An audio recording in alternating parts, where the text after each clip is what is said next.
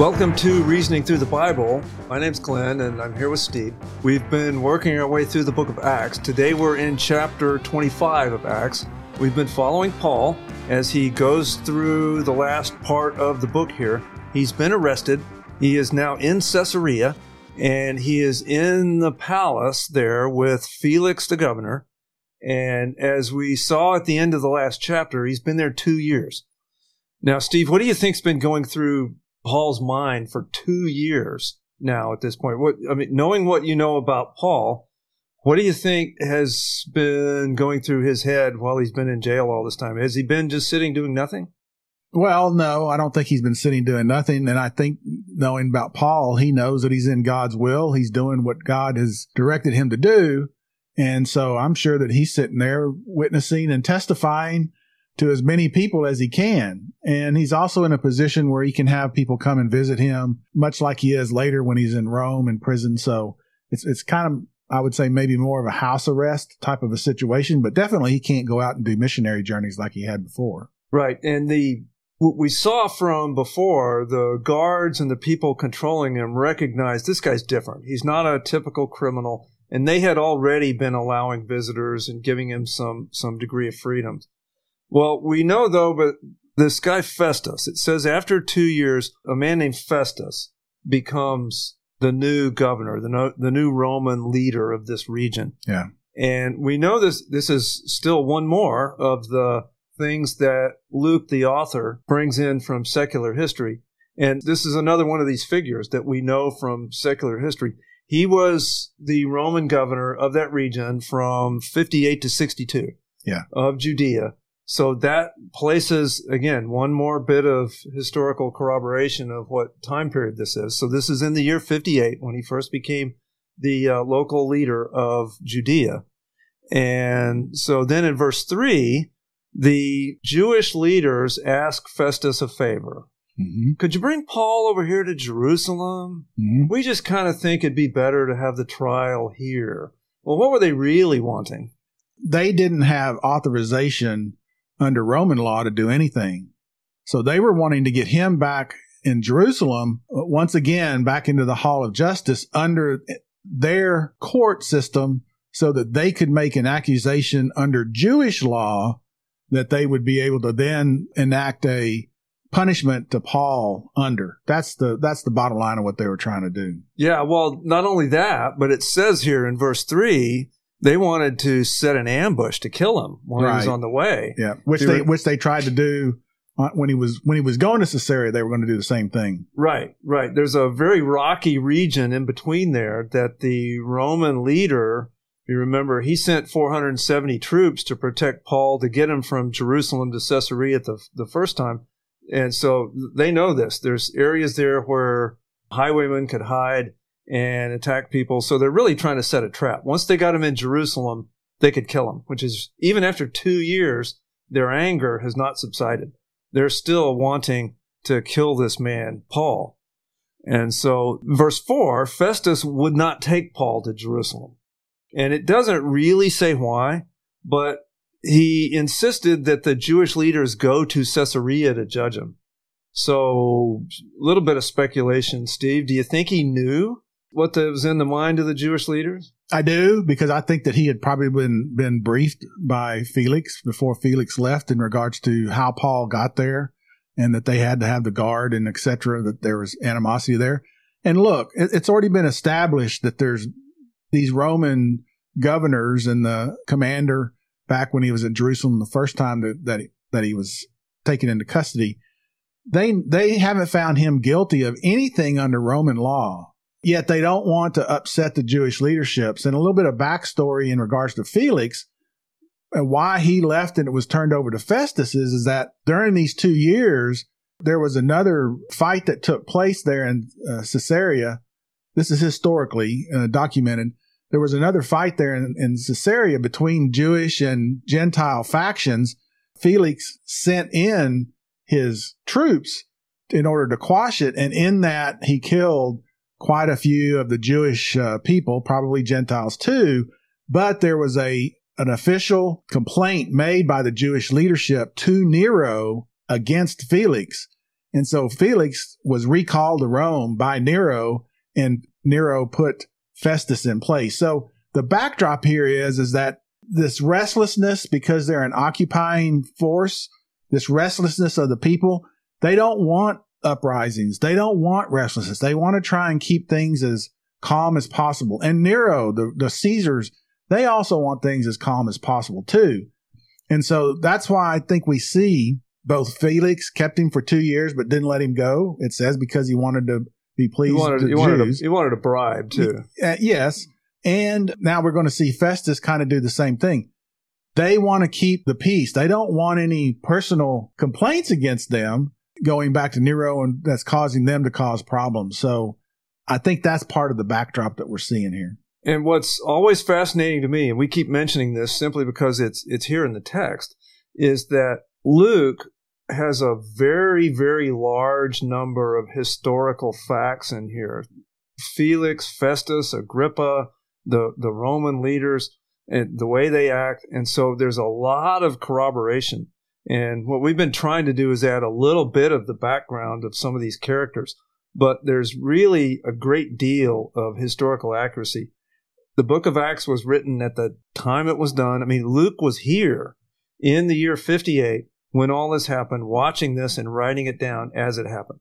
And I, I just find that fascinating. Yeah. So then in verse 7, Paul is in Caesarea, the Jews who had come down from Jerusalem. So now we have the Jews and Paul and the Roman governor all in Caesarea. And in starting in verse 7 and verse 8, they start to give their accusations.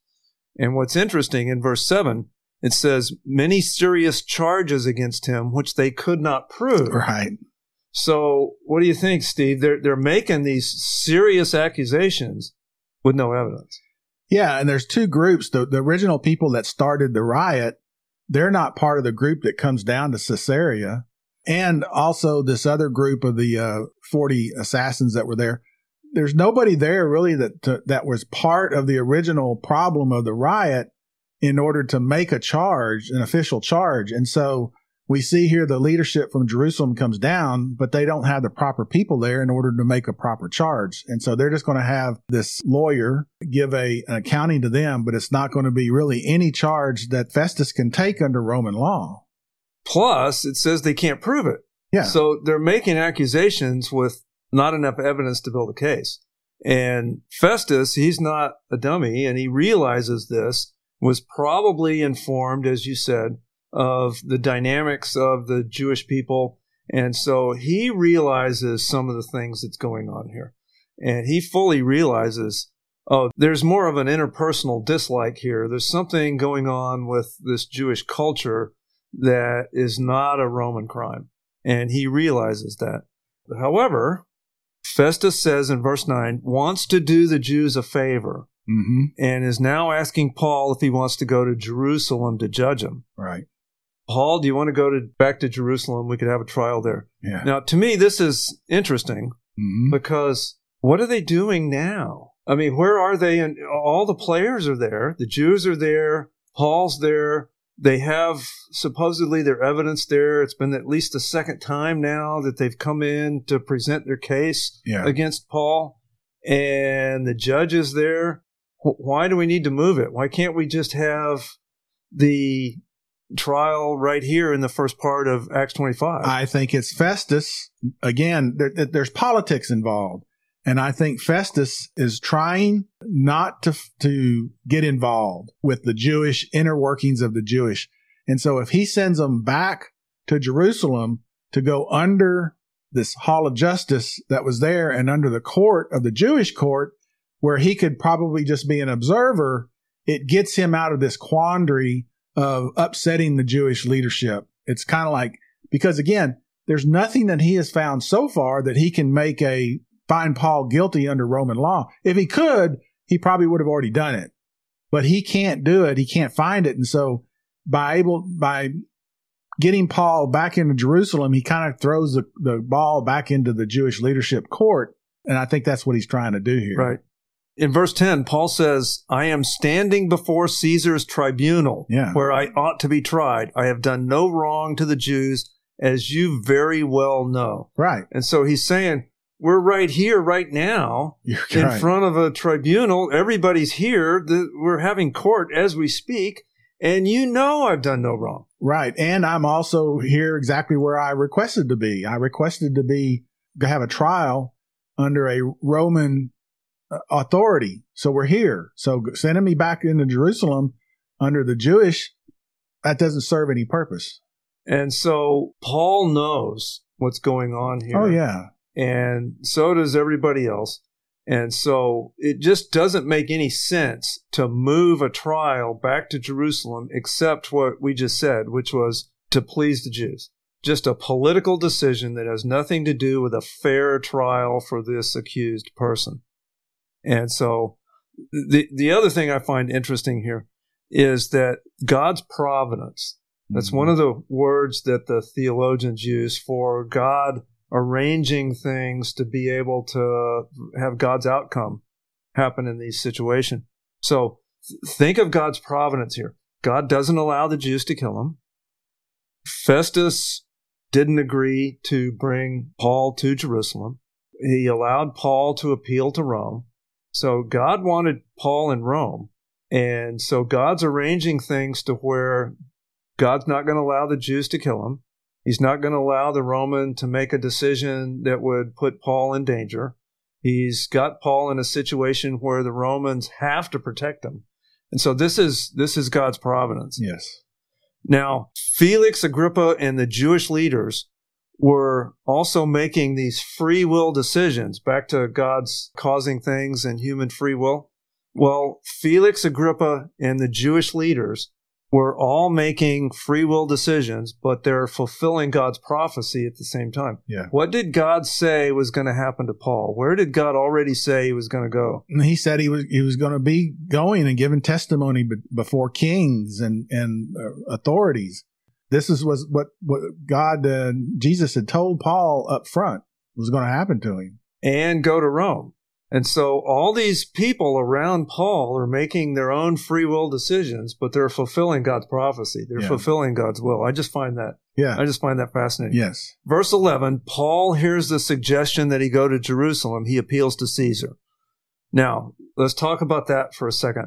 Roman citizens had the right to appeal to Caesar Mhm. but not all appeals to Caesar were granted, right? Because the Roman leaders could understand if somebody had a death sentence, they'd Caesar in Rome would be inundated with with every case. But here they grant Paul the the right to appeal and go to Rome. Yeah. And so talk a little bit about that, Steve. What's what's going on here? First of all, a Roman citizen could appeal.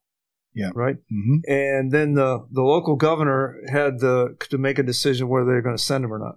I would liken it to our justice system uh, here in the United States, where where we live, in that we have a Supreme Court, and usually other countries uh, uh, have Supreme Courts as well that will hear particular cases that have great meaning. And so, while the citizens have a right to be able to appeal those judgments up to the Supreme Court, the Supreme Court doesn't take every single one that gets to them. They take a select few important ones that they'll hear every year.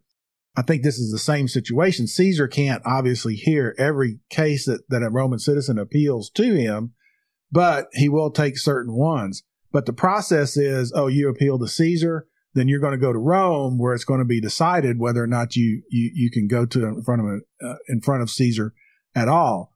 That's one thing. The second thing again is that Felix has already been recalled because he had a complaint from the Jewish leadership. Festus doesn't want to get in that situation. And so he's just kicking the can down the road and saying, okay, you're appealing to Caesar. Ultimately, we're just going to let you go there to Caesar in Rome. And it gets it out. It gets Festus out of any type of, of a possible situation of a rock and a hard place, so to speak. Festus is a politician. He makes a politician's decision, which is okay. If I let him go, I made all these Jews mad. Yeah. If I let these Jews, they're they're going to kill him, and he's really innocent. and then then then it's going to look reflect back on me because I had this this person that was innocent killed, And so in verse 10, he says, or verse 12 rather, you have appealed to Caesar, to Caesar you will go. Yeah. So as you said, kicks the can down the road just a little bit. And so the Caesar at this point was who? This was a it was or at least it was about to be by the time Paul gets there and gets his case heard. This is Nero. Yeah, Nero. And so, what do we know about Nero? He was using Christians as a scapegoat, right? He's using Christians to blame for The great- problems the- that were and, and also the great Roman fire that happened later. right. Nero burned down Rome because he burned down a slum of Rome because he wanted to build another city there, and he blamed the Christians for it. And they ended up using Christians as as entertainment in the circuses, and ultimately just killed them. So that's ultimately what's going to happen to Paul. But at this point in the story, he's appealed to Caesar. To Caesar you shall go. Did Paul do right by appealing to Caesar? What do you think, Steve? Yeah, I think so. Yeah, I, I, I think so too. Yeah. and and ultimately he knows that he's going to go to Rome, so that's the that's like the direct way to go Yeah. to get there. Now, it says here in verse 16, says that Roman law holds that a man charged with a crime has the right to see the witnesses that have accused him. Mm-hmm. Now, that right, we still have this today. That's one of these rights that we have in our court system today goes goes all the way back to ancient Rome, which is this idea of a fair trial. So this is where a lot of our laws come from. We we didn't invent these things out of out of thin air. The other thing I found fascinating, chapter 24 verse 24, Felix came with his wife Drusilla. When it first mentions Felix in 24:24, Felix came with his wife Drusilla. Over here in 2513, King Agrippa and Bernice comes. Well, I always thought Bernice was his wife until I start reading secular history. Mm-hmm. And Bernice was his sister. Mm-hmm. And so even these little details of Felix was married to Drusilla, but Agrippa had a sister named Bernice that he would travel around with, and they were actually largely accused of having an incestuous relationship. Mm-hmm. So she was his partner, but not his wife. And so Luke gets that right. Even these details like that, Luke gets it right. And I, I just find that find that really fascinating. All these historical details are, are correct. King Agrippa mentioned here is, is King Agrippa II, the grandson of Herod the Great. And none of these are nice guys. No. If if we really look at the history of these people, none of these people are really great. This this guy was from a long line of scoundrels and murderers. Yeah, and they're they're always doing a balancing act. They're they're they're balancing to, to stay in the favor of Rome and, and the and the home government and the home leadership, as well as staying in the favor of the Jewish leadership of the area that they're that they have rule over, in order just to keep the peace. And so they're always walking this tightrope of both sides of this situation, trying to appease both sides and stay in good favor for both of them. Right. In this, Festus, he didn't really understand the details of Christianity and Judaism and why there was a an argument. In a bit, Agrippa is going to know these things, Yeah. but Festus doesn't, Correct. right? Mhm. And so you look at verse 19. Festus didn't understand these details, but he did understand Paul talked about the resurrection. Yep. Right? Because Mhm. it says in verse 19, they simply had some points of disagreement with him about their own religion and about a dead man who Paul asserted to be alive. So what does that tell us? Paul is always talking about what? The resurrection. The resurrection. And, and this is another thing that came to me as I was studying uh, this particular uh, section here is that we're, we're coming to the end of Acts and Paul's testimony has been consistent. It's, it's never different. And so that's, that's a sign of somebody that's telling the truth is that their story is always consistent. And Paul is always consistently talking about the resurrection of Jesus Christ, gives details about it and other things as well. And so we don't see Paul changing his story to to match the situation that he might be in. He's just always consistent in regards to what's going on. And and as you mentioned, the center point of all of that is always the resurrection of Jesus. Right. in verses 26 and 27, Festus is ready to send Paul to Rome, but he says twice that he didn't have enough charges to send him. And he also, he, he knew Paul was innocent. He said, how am I going to send him to Rome? He's appealed to Rome, but I don't have any, I don't have any charges against him. He, he's done nothing deserving of death. And so I, I find that, find that interesting. Then in verse 23, Paul goes before King Agrippa.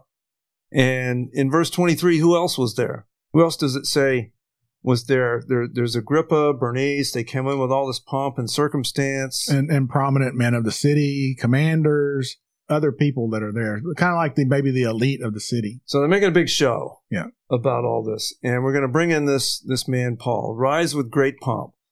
So, question: Who was more important to the people there with with all of this big crowd?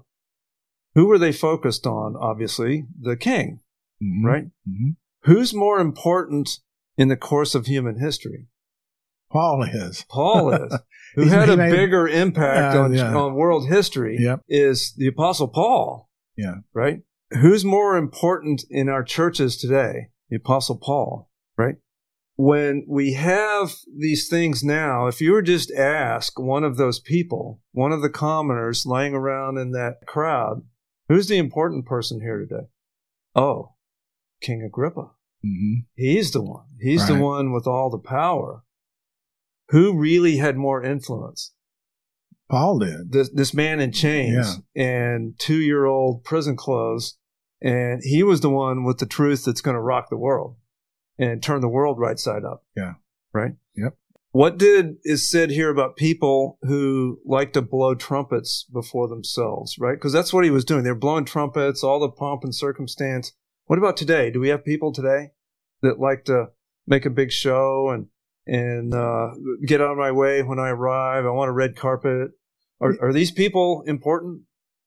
In the long term, no. At the time, possibly, but uh, we- we've also seen Scripture basically says that you received your reward at that time. So enjoy it while you have it, because that's going to be the reward that you get. Whereas if you have a belief in Jesus Christ, we have an eternal reward in in of eternal life.